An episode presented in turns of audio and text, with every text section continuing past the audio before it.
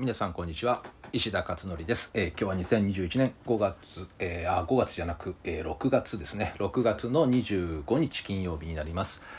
えー、と今日はですね、えー午前中東京の代官山に行ってきました。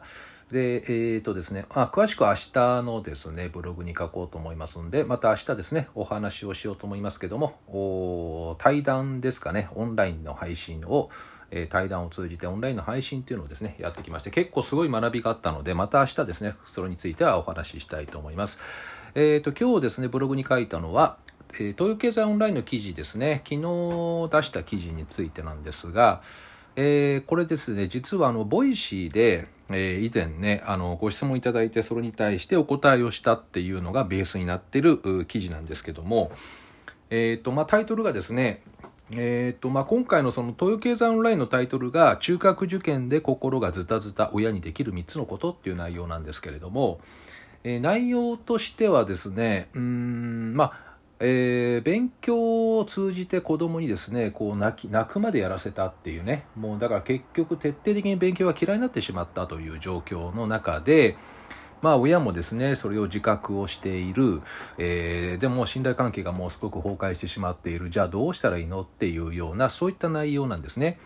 で実はですねあの先ほどもお話しした通り Voicy でですね、えーそれについて、えー話をしたんですけど、えーこれ何回目だったかな？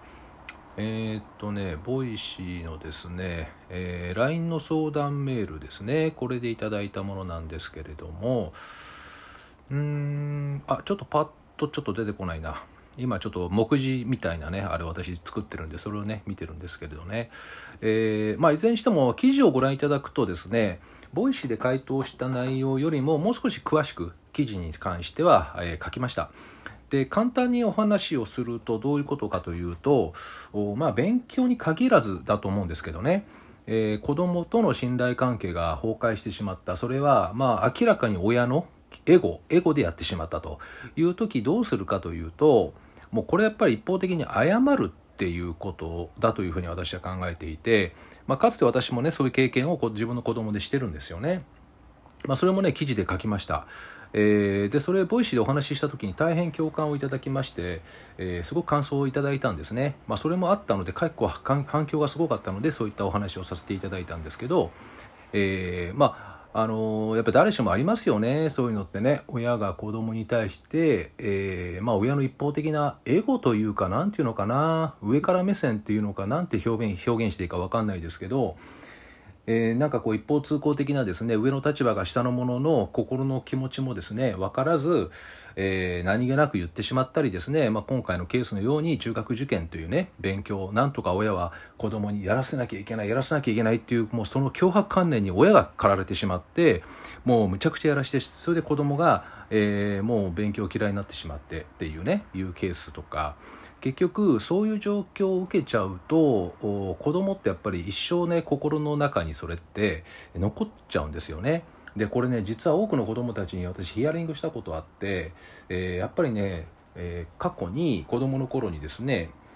えー親からねいろんなこのこと言われたりやられたりっていうことがかなり残っているっていうことを直接ね聞きましたねだから実はあの、まあ、もちろん全ての家庭がそうだっていう話ではなくですねそういう家庭もあるっていうだけの話なんですけど、えー親のことを信頼していないっていうのがあるんですよ簡単に言うと。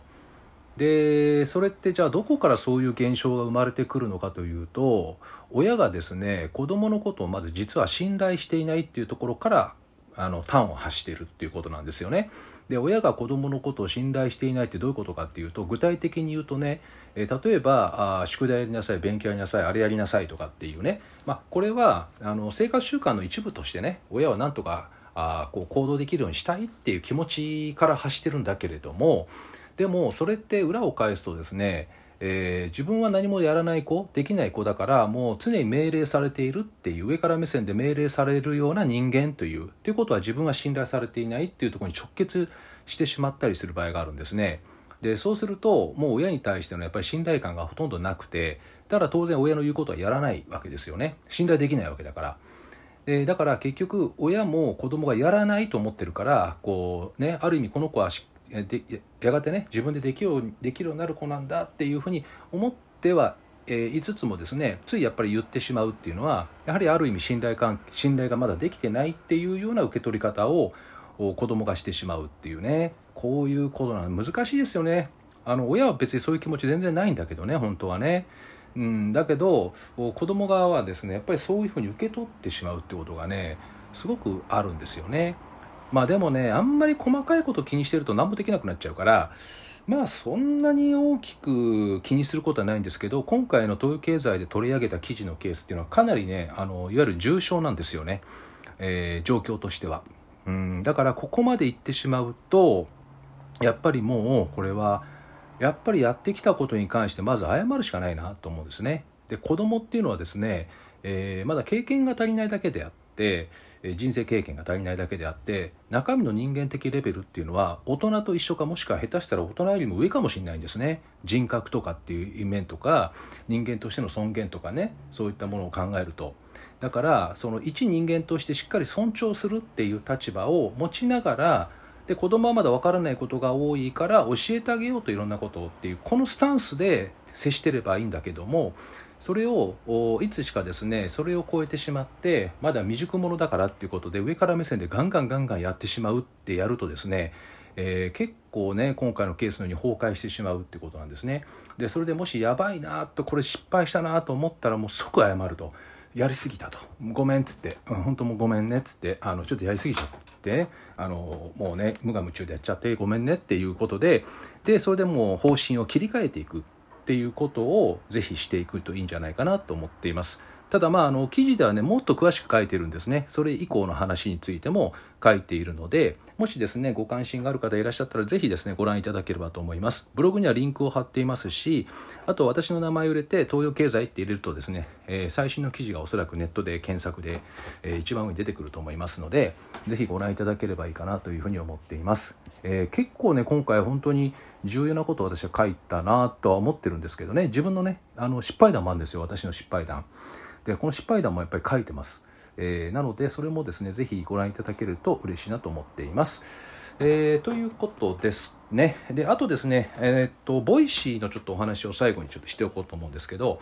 えボイシーですね、えお聞きになっていただいている方もいらっしゃると思うんですけども、え6月からですねプレミアムリスナーっていう制度が始まりまして、え3日に1ドル割合でですね、えプレミアム配信っていうのをしています。だ3日のうち2日がレギュラー配信ですね、えレギュラー配信っていうのは要は誰でも聞けるというものででプレミアムっていうのは、えこれ有料のやつなんですね。でまあママカフェラジオなんでまあ私のママカフェっていうのはあ参加費がわずか1000円という形にしていてですねえー、毎月やってるんですけどだからこれもですね月1000円という形のプレミアムリスナーさんっていう形で、えー、今配信を始めたところなんですね。でものすごい数の方ねたくさんの方お申し込みいただいて、えー、まあ本当にママカフェでいつも私がお話をするですね今月のテーマっていうことだったりとかあとは、え、質問ですよね相談とかママカフェって全部その Q&A やってるのででそれをですね、えーコメント欄に書いていただいたらもう全部全員分を答えていくっていう形にしているものなんですね。